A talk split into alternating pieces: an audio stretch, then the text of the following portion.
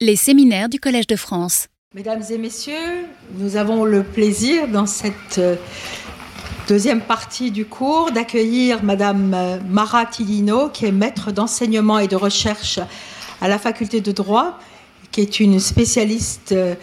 de droit international reconnue. Elle est la spécialiste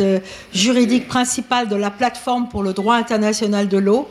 au sein du Geneva Water Hub. Vous avez déjà entendu parler de ce centre d'expertise euh, qui est à Genève. Euh, dans le contexte de euh, ces activités pour le Geneva Water Hub, Mara Tidino est en charge, dispense des cours très appréciés en ligne, notamment le International Water Law and the Law of Transboundary Aquifers, qui existe en version anglaise, mais aussi en version française et puis, elle a été la juriste principale qui a permis de rédiger euh, ces principes, euh, ces lignes directrices qu'elle va évoquer. Madame Maratilino est invitée dans de nombreuses universités euh, dans le monde pour enseigner en droit de l'eau, en droit de l'environnement ou dans d'autres domaines, notamment en Chine, mais aussi aux États-Unis, en, Espagne ou en Italie. Et Maratilino est aussi conseillère juridique experte auprès d'États et d'organisations internationales, et notamment des institutions financières internationales. Alors je soulignerai en dernier lieu qu'elle a reçu le prix Women Peace Builders for Water, et je trouve que c'est un très beau prix qui lui a été décerné, et je l'en félicite. Voilà, je vous remercie et je lui donne la parole. Bonjour, euh, mesdames et messieurs, c'est une honneur pour moi euh, d'intervenir euh, au Collège de, France dans le cadre de la, de la chaire Avenir durable. Et euh, aujourd'hui, je vais présenter un, un, travail que j'ai eu le, plaisir de superviser au sein du, Geneva Water Hub. Et, donc, je vais dans un premier temps aborder les contextes et les raisons pourquoi on a voulu eh, aborder et développer une liste des principes sur la protection des infrastructures hydrauliques. Et puis, je vais vous donner des exemples en matière pour euh, euh, définir les contenus de ces euh, documents. Donc, il s'agit d'un document qu'on peut dire des droits mous, des soft laws, et, mais en même temps, ces documents en fait incluent des obligations qui sont des natures coutumières parce qu'en fait réaffirment des obligations qui sont contenues dans les conventions de Genève et en particulier dans les protocoles additionnels.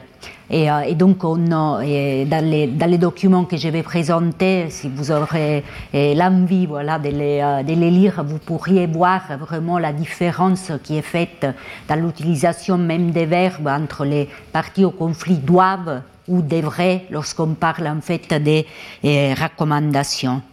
Et, euh, donc tout d'abord, je vais euh, vous montrer un peu la, relation entre l'eau, la paix et la, sécurité internationale en vous donnant aussi des, euh, des, exemples de comment les conseils de sécurité a abordé cette, ces, ces, questions. Et par la suite, en fait, je vais plutôt me concentrer sur les, principes de la, de la, liste de Genève qui vont au-delà du droit international humanitaire. Parce qu'en fait, je pense que eh, la valeur ajoutée de ces documents, c'est vraiment de voir les, euh, les liens qu'on a fait entre les droits international humanitaire et d'autres domaines du droit eh, international. Donc en fait, la, la, liste des, euh, des, principes de Genève est, est liée à, et à et la, la, mise en œuvre, les suivis de l'une des recommandations du euh, euh, panel global sur, sur l'eau et la paix, donc intitulé Une question de survie, et, qui a été euh, publié en 2017. Et ce qui est intéressant vraiment dans ces, dans ces rapports, c'est qu'il y a tout un chapitre titre sur euh, euh, l'eau dans les, dans les ce qu'on l'eau dans les abysses, l'eau, dans les conflits armés. Et en fait, c'est quelque chose, on peut dire, des, euh, des nouveaux, parce que normalement, quand, quand, vous avez, vous lisez ces, ces documents concernant et, l'eau, les droits internationaux, mais en général les ressources on, on met beaucoup l'accent sur la coopération, non, comment l'eau peut amener, voilà, la, la, la, la coopération, les dialogues entre les États, mais en fait, on a du mal à aborder la question des conflits armés parce que ça, euh, en fait, ça ramène aussi des questions et, euh, politiques qui peuvent être non, euh, difficiles à discuter aussi dans, dans un cadre multilatéral. Et donc, je pense que ces documents et non, a, vu, a eu vraiment, les, les panélistes ont eu du courage à amener pour la première fois ces, ces, ces sujets et au dans quelques semaines, on aura une conférence de l'ONU sur, euh, sur l'eau. Et, pour la première fois, dans un cadre multilatéral, on discutera aussi de la protection de l'eau dans les conflits armés. Et je pense que là aussi, c'est l'un des résultats que le panel global sur l'eau et la paix a su amener. Et, donc, comme euh, une, des recommandations du panel global sur l'eau et la paix, c'était justement d'améliorer et comment on peut améliorer la protection de l'eau en temps de conflits armés. Donc c'était l'une des, des, recommandations euh, faites par, par les panels. Et donc les Geneva Water Hub étaient les, les secrétariats de, ces panels. Et donc on a voulu euh, réfléchir sur comment on pouvait mettre en œuvre cette recommandation. Et donc, euh, euh, on a en fait euh, eu plusieurs réunions et discussions avec des organisations comme l'UNICEF ou le Comité international de la Croix-Rouge pour, pour voir comment on pouvait développer cette, cette recommandation. Et donc, on a élaboré une, une, une liste des, des principes, une liste des principes, donc ces documents incluent 23, 23 principes. Et, euh, il y a en fait euh, un, élément euh, que je voudrais souligner, je l'ai déjà fait, donc c'est qu'on reprend des dispositions des droits international humanitaires, mais on, va aussi au-delà de ces, de ces normes. Et donc, vous verrez dans, ces documents, en fait, on a en premier lieu, par exemple, l'un des premiers principes c'est la reconnaissance du, droit humain à l'eau potable et à l'assainissement. Donc, on a voulu vraiment mettre l'accent, comme dans les cadres des conflits armés, les premiers éléments à prendre en compte, c'est assurer ces besoins vitaux de la population. Et, euh, donc, quel est non, les, les, un peu les contextes qui a amené euh, la réflexion? Donc, j'ai déjà mentionné les panels global sur l'eau et la paix, mais c'est aussi, non, c'est qu'en fait, euh, il y a eu non, dans, les, dans les années de 2010, donc, et par l'utilisation de l'eau comme arme de guerre, donc, justement, on a eu non, ces, ces cas de prise de contrôle des barrages sur les Tigres et les, les par des acteurs non étatiques, par l'ISIS. Et, euh, et, donc on s'est trouvé effectivement confronté à cet enjeu, mais comment on peut assurer une, meilleure protection de ces infrastructures hydroélectriques dans des situations qui ne rentrent pas dans les droits qui ne rentrent pas vraiment dans les droits internationaux humanitaires car il n'y avait pas eu une destruction des, ouvrages hydroélectriques, des barrages, mais seulement une prise de contrôle. Donc une prise de contrôle, bien sûr, qui, menaçait la population, mais il n'y avait pas eu un dommage direct à l'infrastructure. Et, donc on, s'est posé la question à comment on peut nous prendre en compte aussi ces, ces situations. Et de l'autre côté aussi un autre, autre élément qu'on a, justement on a vu avec les, cas de l'ISIS, mais aussi dans d'autres contextes et conflits armés, c'est la, la, prise en puissance des, des, acteurs et armées non étatiques. Et euh, donc en fait, on a des règles non spécifiques qui, s'appliquent dans le cadre du conflit armé international. On a des règles spécifiques qui s'appliquent dans le cadre du conflit armé non international. Mais non, non, là, euh, on peut dire que la, la, doctrine va plutôt dans le sens de euh, chercher à uniformiser ces deux, ces deux régimes applicables et, spécialement c'est le cas dans le contexte de la protection des infrastructures euh, hydrauliques, mais par exemple dans le cadre de l'environnement, encore on peut remarquer une différence entre les deux régimes euh, applicables. Un autre élément aussi qu'on a, qui, a été à la base de cette réflexion, c'est l'utilisation d'armes explosives dans, les, villes. Et, euh, donc, non, ces, types euh, d'armes explosives peuvent nous provoquer des impacts à long terme cumulatifs, on les appelle aussi impacts à cascade parce qu'en fait, non, je vous montrerai tout à l'heure, les infrastructures civiles sont vraiment non connectées les, unes avec les autres, par exemple les centrales électriques avec l'approvisionnement en eau potable ou encore avec le traitement des eaux euh, usées. Et, cela nous contribue bien sûr non, à, et à, l'agriculture ou à,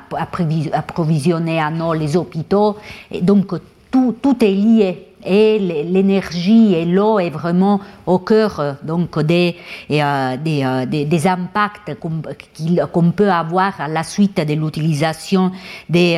armes explosives. Et l'année dernière, on a eu en fait une déclaration politique qui a été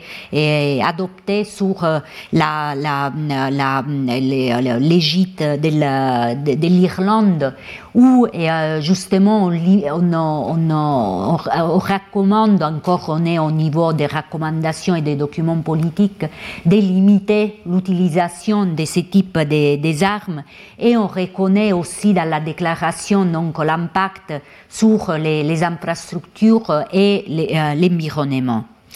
Et euh, par la suite, donc, on, peut voir aussi un rôle vraiment du Conseil de sécurité euh, dans ces domaines. Donc, en 2016, on a eu une première euh, réunion informelle sous l'égide du, Sénégal sur l'eau, la paix, la sécurité. Si vous regardez les, les, procès-verbaux de ces discussions, c'est intéressant de voir comment l'une vraiment des, l'un des domaines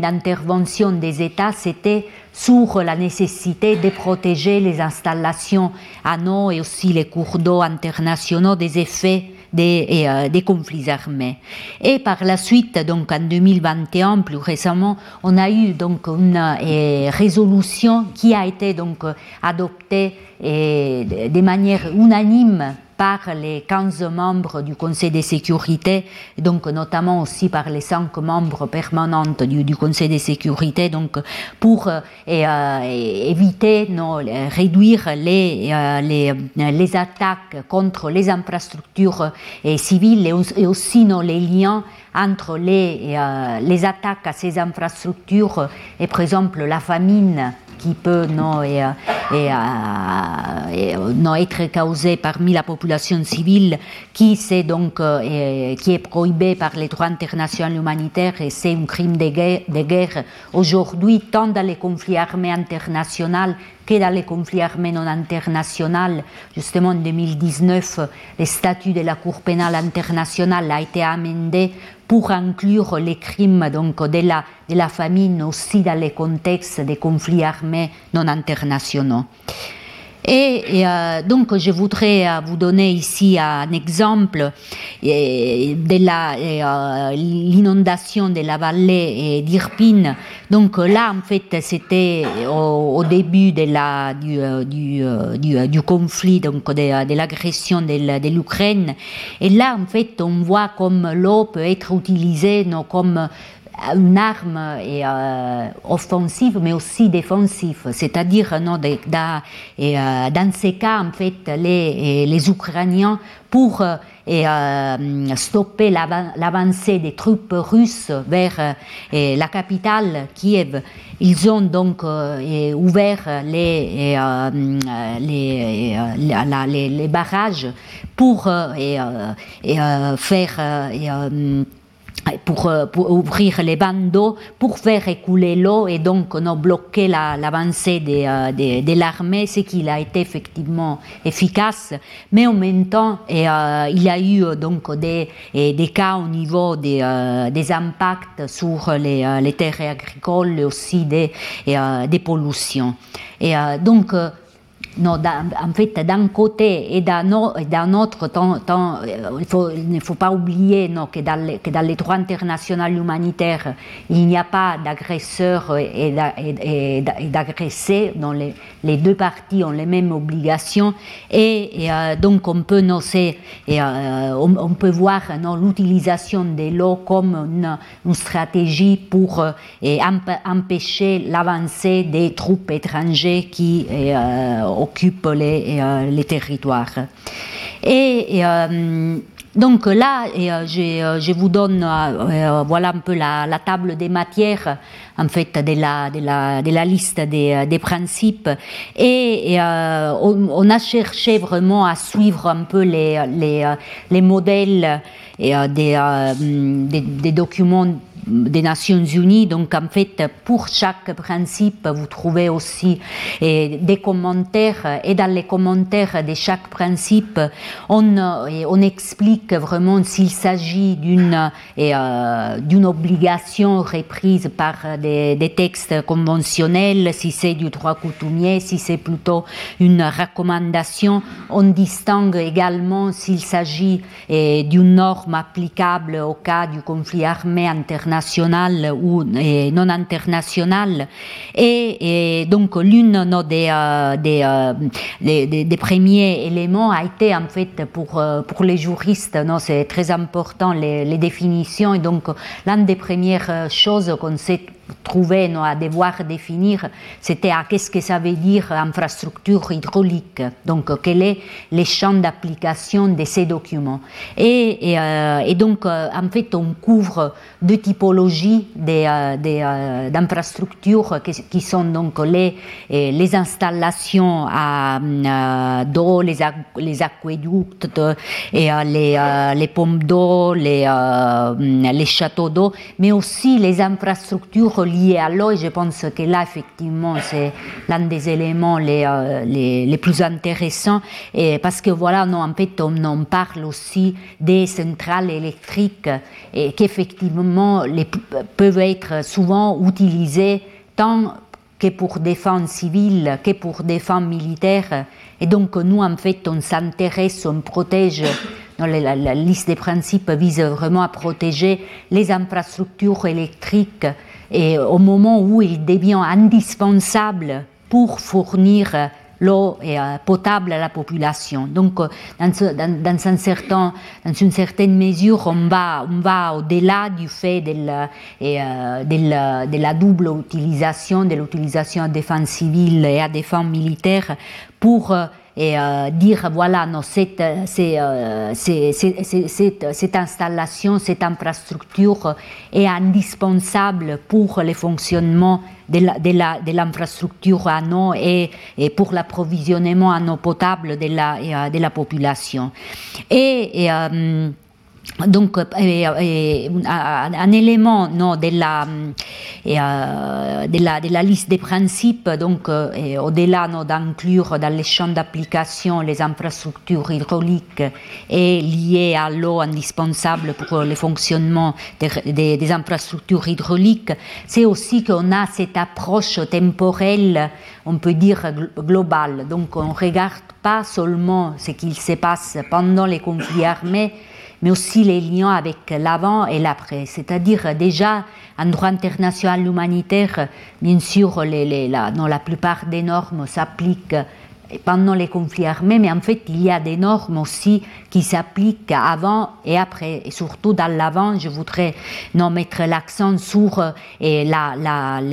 l'obligation des États partis aux conventions de Genève et au, protocole additionnel de diffuser et promouvoir les droits internationaux humanitaires. Et cela, c'est une obligation très importante parce que surtout dans, les, dans les cas en des, des attaques contre les infrastructures hydrauliques, c'est très important de promouvoir la connaissance des règles du droit international humanitaire avec les, les forces armées même. Non, et, donc avoir, par exemple, dans des, dans, des formations, euh, inclure les aspects liés à la protection de l'eau qui souvent ne font pas partie de ces, de, euh, ces formations. Et également, on peut, on peut se demander ah, mais comment on peut assurer la diffusion, la promotion du droit international humanitaire avec des forces armées non étatiques? Donc comment comment on, parle avec des, groupes armés non étatiques des dispositions du droit international humanitaire qui euh, sont censées aussi appliquer. Et donc, bon, je voudrais mentionner un exemple d'une organisation qu'on a à Genève qui s'appelle euh, l'Appel de Genève. Et cette organisation, justement, euh, promoit vraiment les dialogues avec les forces armées non étatiques et pour, euh, promouvoir le respect des, règles du droit international humanitaire. Et, ils arrivent en fait à, faire signer des documents avec les, forces armées et les, euh, les, groupes armés non étatiques, où ces groupes armés non étatiques s'engagent à respecter les, normes au moins fondamentales du droit international humanitaire. Et cela est supervisé, disons, euh, par les cantons de Genève. Donc il y a, disons, un tiers aussi qui est témoin de la signature de ces, euh, documents. Et, euh, donc les, la, liste de Genève inclut cette, approche temporelle de la, de, de l'avant-guerre, du pendant et aussi de l'après. Par exemple, on a inclus un principe spécifique sur les accords de paix. Et l'importance d'inclure dans les accords de paix les questions relatives à l'eau. Et d'ailleurs, euh, non, euh, dans la réflexion de, ces, cours, je me, dis que quand non, en 2014 il y a eu l'occupation de la, de la Crimée, si on aurait pensé à des éléments relatifs à l'eau, peut-être non, on aurait déjà n'ont pu éviter des, euh, des, des situations qu'on a eues vraiment au début de la, de la guerre euh, commencée l'année dernière, où il y a eu non, l'attaque la, par les forces russes de détruire justement un canal en Crimée qui a mené l'eau et, euh, de, la de, la, de, la terre ferme à la, la, Crimée. Et peut-être si, euh, si au début de l'occupation on aurait pensé aussi à des éléments relatifs à l'eau, on aurait pu éviter euh, euh, l'aggravation du, euh, conflit. Et, un élément aussi non, que, la, liste des, des principes veut promouvoir, c'est une approche préventive, c'est-à-dire une approche préventive, on doit chercher, donc, lorsqu'on on réduit, euh, on, cherche à éviter les impacts sur les infrastructures euh, hydrauliques, on, euh, va promouvoir aussi une approche préventive parce que, en fait, non, la reconstruction, la réparation des, infrastructures hydrauliques, c'est une tâche énorme qui prend des années qui, au fur et à mesure du prolongement du conflit, c'est de plus en plus difficile.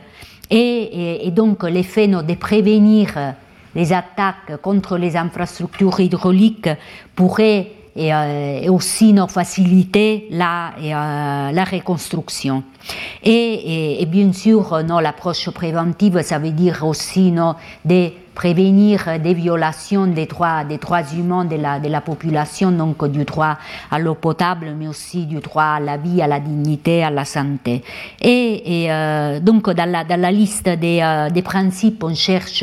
vraiment à avoir cette approche systématique sur euh, les droits applicables aux infrastructures hydrauliques à, avec donc des, des principes liés au droit international humanitaire, mais aussi au droit international relatif aux droits humains, les droits internationaux de l'environnement et, les droits internationaux de l'eau relatifs aux cours d'eau internationaux. Et euh, donc je vais partir par les droits internationaux humanitaires pour vous illustrer, et seulement à titre d'exemple, une des faiblesses du droit international humanitaire et donc pour justifier aussi notre approche justement dans la liste des principes d'inclure d'autres dimensions du droit international. Et, euh, donc euh, nos deux normes fondamentales dans la, dans, la, protection de l'eau en temps de conflits armés, ce sont deux, deux règles qu'on retrouve dans les protocoles 1 et 2 aux conventions de, de Genève. Donc, protection des biens indispensables à la survie de la population civile. Ici, cette, cette disposition dérive de la, de prohibition de la, famine et on, protège expressément les installations d'eau. Euh, cependant, au moins dans les protocoles 1, donc en matière de conflits armés internationaux, il y a des exceptions. Donc il y a des, exceptions qu'il faut dire, elles sont bien réglementées par les droits internationaux humanitaires, donc euh, vraiment ça, doit remplir des conditions précises. Mais voilà, vous trouvez ici donc cette interdiction donc euh, euh, d'attaquer les biens indispensables à la survie de la population civile et cesse si la source d'eau est utilisée seulement pour euh, les, euh, pour les seuls membres des forces armées, donc, euh, bon, vous, vous, pouvez lire en fait dans les commentaires au protocole de, Genève que cette situation est assez rare parce que voilà, avoir une source d'eau qui est seulement utilisée pour les forces armées, euh, c'est quand même une situation assez spécifique. Donc, euh, elle, n'est pas, et on l'a pas très souvent. Ou et, une autre possibilité est si c'est,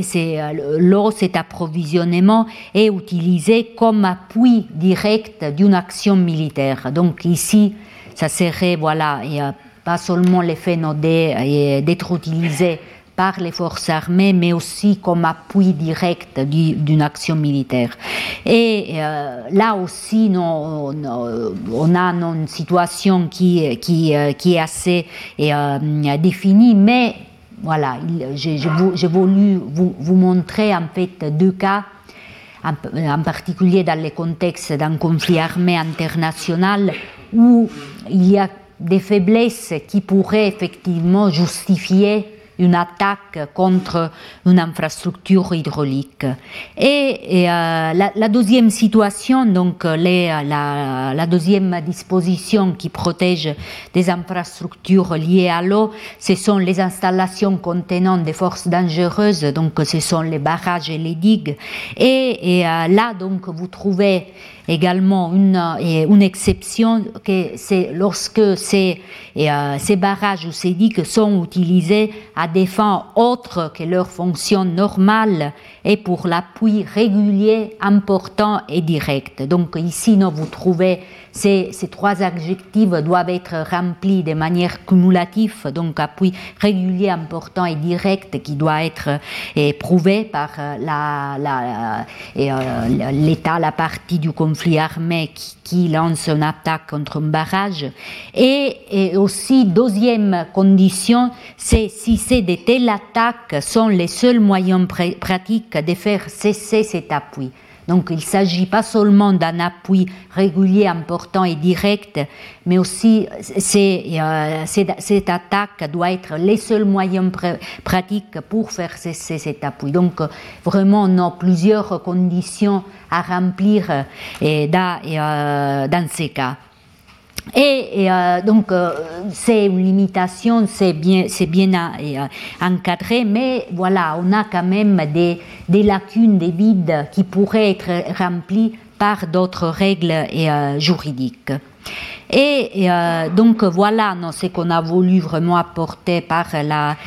la liste des principes. Donc, et, mon premier exemple que déjà j'ai mentionné, c'est concernant les droits humains à l'eau potable et à l'assainissement. Donc ici, on s'est vraiment appuyé, sur les résolutions de l'Assemblée générale et du, Conseil des droits de l'homme pour la reconnaissance de, ces droits. Nous, on utilise les pluriels donc on, distingue les droits, les droits, humains à l'eau potable et à l'assainissement, mais, ils sont vraiment liés et souvent vous les trouvez aussi mentionnés comme un seul droit.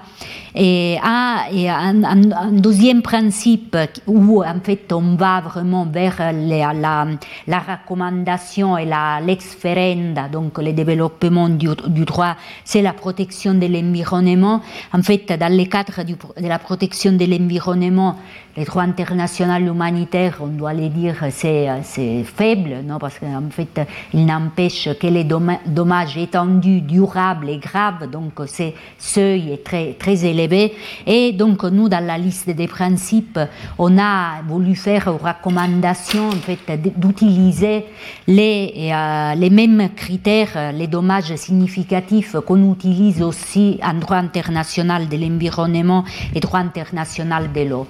Euh, donc là, il s'agit d'une recommandation qu'on a, voulu faire, mais on pense qu'en fait, vu les connaissances qu'on a de plus en plus sur les impacts sur l'environnement, ça devrait être celui-ci les critères à utiliser. Par la suite, les accords de paix. Donc, dans les accords de paix, en fait, on, on a fait là aussi une recommandation à inclure les aspects relatifs au principe de l'utilisation équitable et raisonnable des ressources et également de respecter les droits humains à l'eau potable des, populations euh, qui, euh, qui euh, non, sont, sont parties aussi prenant d'un accord de paix. Et, par la suite, pour vous, vous donner d'autres exemples, là, il s'agit plutôt d'exemples pour vous démontrer l'approche temporelle euh, qu'on euh, qu'on utilise dans la liste des, principes. Donc, les, principes vont qui, euh, en fait, soulignent l'aspect des mécanismes et commissions conjoints. Donc, mécanismes et commissions conjoints, ce sont les organismes des bassins mis en place sur les cours d'eau internationaux. En fait, on a des exemples dans la pratique où ces organismes sont vraiment restés résilients aux conflits armés. Ils, ont, été en fait les seuls espaces des dialogues restés et parmi des parties en conflit, notamment on a l'exemple de l'organisation pour la mise en valeur du fleuve Sénégal entre le Sénégal et la Mauritanie, mais aussi après un conflit armé, la mise en place des commissions de bassins comme la commission euh, sur la rivière Saba a été le premier mécanisme qui a été mis en place à la suite de la, guerre dans la région balkanique. Donc mécanisme non, qui, qui assure les dialogues pendant la guerre et qui permet de reconstruire la paix après un conflit armé. Et le principe euh, 21, donc, qui est plutôt euh, lié en fait à une recommandation de reconstruire, remettre en état les infrastructures hydrauliques, là, en fait, un élément intéressant de ces principes, c'est qu'on parle aussi de l'importance que les, les, humanitaires, les ingénieurs humanitaires aient accès aux, à l'équipement nécessaire pour reconstruire les infrastructures. Par exemple, les, chlores ou des, des équipements spécifiques peuvent faire l'objet des sanctions et n'est pas pouvoir euh, aller dans les, territoires où la reconstruction d'une infrastructure est nécessaire. Et euh, par la suite, les principes 22, donc on a voulu inclure aussi les opérations de maintien de la paix pour avoir donc les, euh, dans, les mandats des opérations de, euh, maintien de la paix des fonctions spécifiques liées à la reconstruction des infrastructures euh, hydrauliques. Donc euh, voilà, on arrive à la, conclusion. Donc euh, on a, euh, lancé la liste des principes en 2019, donc ce en fait ce n'a été que le début de la, de la réflexion parce qu'en fait, euh, voilà, maintenant, on a un peu un document qui, systématise ces, régimes, mais il y a énormément, énormément à faire pour chercher non, à avoir un impact euh, concret et direct. Et donc, la, la, première, les premiers éléments, en fait, euh, qu'on a, la première chose qu'on a voulu faire à la suite de la, de la publication de ces principes est de voir si ces principes